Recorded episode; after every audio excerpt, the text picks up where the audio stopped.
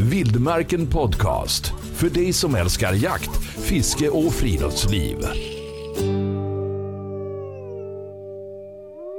Att överlista en varg. En frusen vargjakt i Kanada. Jag trodde uppriktigt sagt att jag hade upplevt riktigt kall väderlek redan innan jag begav mig till norra Ontario i Kanada under 2011 för att jaga varg.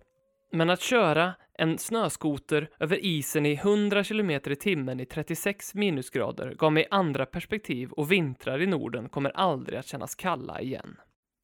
Jag stod intill ett skoterspår i ungskogen. Snö upp till knäna och ingen vind att tala om. Jag hade stått på samma ställe i nästan två timmar. Vi hade varit i skogen sedan klockan sju. Det var eftermiddag och den bleka vintersolen drog sig allt närmare horisonten. Mina tår var frostbitna och jag försökte hålla dem varma genom att växelvis dra ihop och sträcka ut dem inuti mina stövlar, om och om igen. Till viss del hade jag lyckats eftersom jag fortfarande kände av dem. Faktum är att jag kände dem mer än jag egentligen ville. Tystnaden i dessa vinterskogar är imponerande. Förutom min egna andning så var den enda ljud jag hörde den sprakande radion som då och då gav rapporter gällande vargen i området. Den hade cirkulerat runt i flera gånger utan att exponera sig själv för någon av jägarna. Trots tystnaden hade ingen hört något, än mindre sett skymten av, vargen, något som fick oss att inse hur smarta dessa rovdjur är. Det var lördag, vår sjätte och sista jaktdag. Tidigare dagar hade vår grupp stött på vargar, men bara ett skott hade avlossats och renderat i en fin trofé till. För egen del hade jag inte sett något annat än en del färska spår i snön. Jag var nu fullt medveten om hur svårt det verkligen är att lägga ner en varg i det vilda. Erfaren jägare. Vi var en liten grupp bestående av skandinaviska jägare som anlände till Kapuskasing, Ontario, några dagar tidigare för att jaga tillsammans med några av de mest erfarna vargjägarna i Nordamerika. Vi var två norrmän och fyra danskar med stora förväntningar och gott om plats reserverat hemma på troféväggen. Det finns ett kvarts sekel av vargjakterfarenhet bakom denna unika uppsättningen i denna jakt. I ett område på 200 gånger 200 kilometer som omger staden finns dussintals utfodringsplatser och åtlar under vintern. Dessa är alla utplacerade på lämpliga ställen i skogen nära sjöar, floder, vägar eller kraftledningar som gör det möjligt att omringa området. Betesplatserna erbjuder stora köttstycken från mjölkkor och grisar från stora bondgårdarna i söder. En normal vinter så konsumerar vargarna, prärievargarna, rävarna och korparna upp till 100 kubikmeter kött, allt styckat till hanterbara 30-40 kilo stycken med hjälp av en enorm motorsåg. Killen som står för styckandet har uppenbart det värsta jobbet i hela processen. Ett faktum som man blir tydligt påmind om varje kväll när elden tör upp köttflingarna som man inte visste att han hade i sitt skägg. Under säsongen kan man se en karavan med lastvagnar innehållande snöskotrar i skogen som kontrollerar och fyller på utfodringsplatserna varje dag. Proceduren är alltid densamma. Peter går ut i skogen med ett köttstycke bestående av mjölkko för att kontrollera om det varit någon aktivitet på platsen och för att fylla på det som behövs. Om det har varit besök så placeras jägarna snabbt ut för att följa spåren. Nysnö är en stor fördel. Efter flera decennier av intensiv jakt så känner Peter Martin till vargarna som få andra. Hans guideföretag har lagt ner hundratals och åter hundratals. En normal vinterdag fäller de runt 50 stycken och det är därför antagligen en god idé att lyssna på deras råd. Stå still. Var stilla. Titta på alla håll hela tiden. Låt aldrig ögonen vila. Vargen kommer när du inte tittar. Detta var saker som Peter sade upprepade gånger till varje enskild jägare under jakten. Kanske för att han hade noterat en glimt av skepticism i våra ögon under de första jaktdagarna. Ryan, den unga killen som går genom snö och björnbärser i sex timmar om dagen, rapporterade försiktigt på radion att vargen rörde sig västerut. Min skugga var lång, jag hade kvällssolen i ryggen och vargen måste vara på väg rakt mot mig. En insekt som fick mina sinnen på helspänn. Så tyst som möjligt tog jag bort min högervante med tänderna och lyfte säkringen på den gamla Remington 700 som jag hade lånat av Peter. Jag satte mig på knä i den djupa snön och väntade under tystnad. Försiktigt rullade jag upp mössan för att kunna höra bättre. Det var tyst som i graven ute i skogen. Tio minuter hade gått sedan den senaste rapporten när radion började knastra igen. Jag är bara några hundra meter från kanten. Var beredda. Mitt hjärta hoppade över ett slag och jag greppade allt hårdare kring geväret. Jag kunde omöjligen vara mer beredd än så här. Under de kommande minuterna förväntade jag mig att vargen skulle dyka upp framför mig varje sekund. Men inget hände. Absolut inget. Tills jag hörde Ryan komma gåendes. Såg du vargen? frågade han och pekade mot den snöiga marken en bit bort.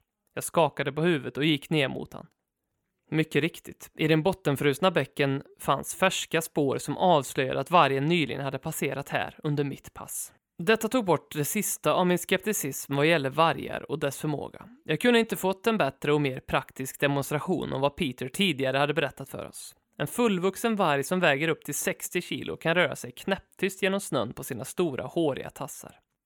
De har en anmärkningsvärd och otrolig känsla om var dess fiender är och vet instinktivt var faran finns. Vanligtvis ser, luktar eller hör de jägarna långt innan det är fara på taket och de hamnar bara framför bössan under stort tryck. Om den ser dig kommer den titta på dig intensivt och vänta med att röra sig tills du tittar åt ett annat håll. Om den är nödd och tvungen att korsa ett öppet fält så gör den det utan varning, antingen springandes i full fart eller krypandes ut och ur synfältet. Vargen kan röra sig utan att bli sedd i ett dike som är en fot djupt, alltså drygt 30 centimeter. Dags att omgruppera. Vargen rörde sig österut till skogen, meddelade Ryan via radion och inom 10 sekunder hördes något aggressiva ljudet från snöskotarnas tvåtaktmotorer. Vi kände till övningen vid det här laget. Hastigt omgrupperade Peter jägarna i ett försök att ringa in vargen innan den försvann utom räckhåll. Hjälp kom till min position i form av en tystlåten fransk-kanadensare vid namn Lindsay. Hoppa upp, sa han, och jag hann knappt sätta mig ner på det obekväma låga sätet bakom han innan han gav full gas och flög över snön som om hans svärmor jagade han. Som passagerare var det enda sättet att överleva att hålla fast i handtagen bakom samtidigt som jag hukade mig bakom föraren för att undvika den iskalla vinden. Efter några minuters färd hoppade jag av för att ta en ny position medan Lindsay drog iväg för att transportera en annan jägare. En kvart senare rapporterade Ryan att vargen rörde sig sakta framför honom. Dagsljuset var på väg bort. Jag stod på skuggsidan av en kulle och började verkligen känna den kanadensiska vintern genom mina kläder som påminde om de arktiska utforskarna brukar använda. Jag hade högteknologiska termiska underkläder närmast huden, sen en t-shirt och ett tjockt lager av flis under en ulltröja. En varm vinterjacka och två par ullstrumpor i neoprenkängor som är speciellt utvecklade för det arktiska förhållandet. En neoprenansiktsmask och en varm yllemössa täckte mitt ansikte och jag bar ett par skyddehandskar innanför de tjocka vantarna för att skydda mina händer. Ändå är det bara en tidsfråga innan man börjar frysa. Jag hade nu nått den punkten. Jag frös och huttrade som en rakad chihuahuahund. Mina tänder skakade och frosten bet mig obevekligt i min näsa, fingrar och tår. Att vara fokuserad var ganska smärtsamt, men radiorapporterna var fortfarande positiva. Jag tänkte att antingen skulle vargen dyka upp inom kort, eller så skulle mörkret omöjliggöra mer jakt. Hur som helst skulle jag vara i en varm bil inom några minuter. Varg i sikte. Jag förväntar mig alltid att saker ska hända på jakt när jag är som minst redo. Denna kväll var inget undantag. I sista ljuset på den sista jaktdagen efter en vecka utan en enda observation av vårt svårfångande vilt tittade jag ut, med hackande tänder, över det frostiga landskapet och såg en varg som gick långsamt genom en björnbärsbuske cirka 60-70 meter framför mig. Det var en surrealistisk syn. Jag lyfte upp geväret och riktade in mot en liten öppning i busken några meter framför vargen. Jag hittade hans skulderparti och avfyrade ett skott.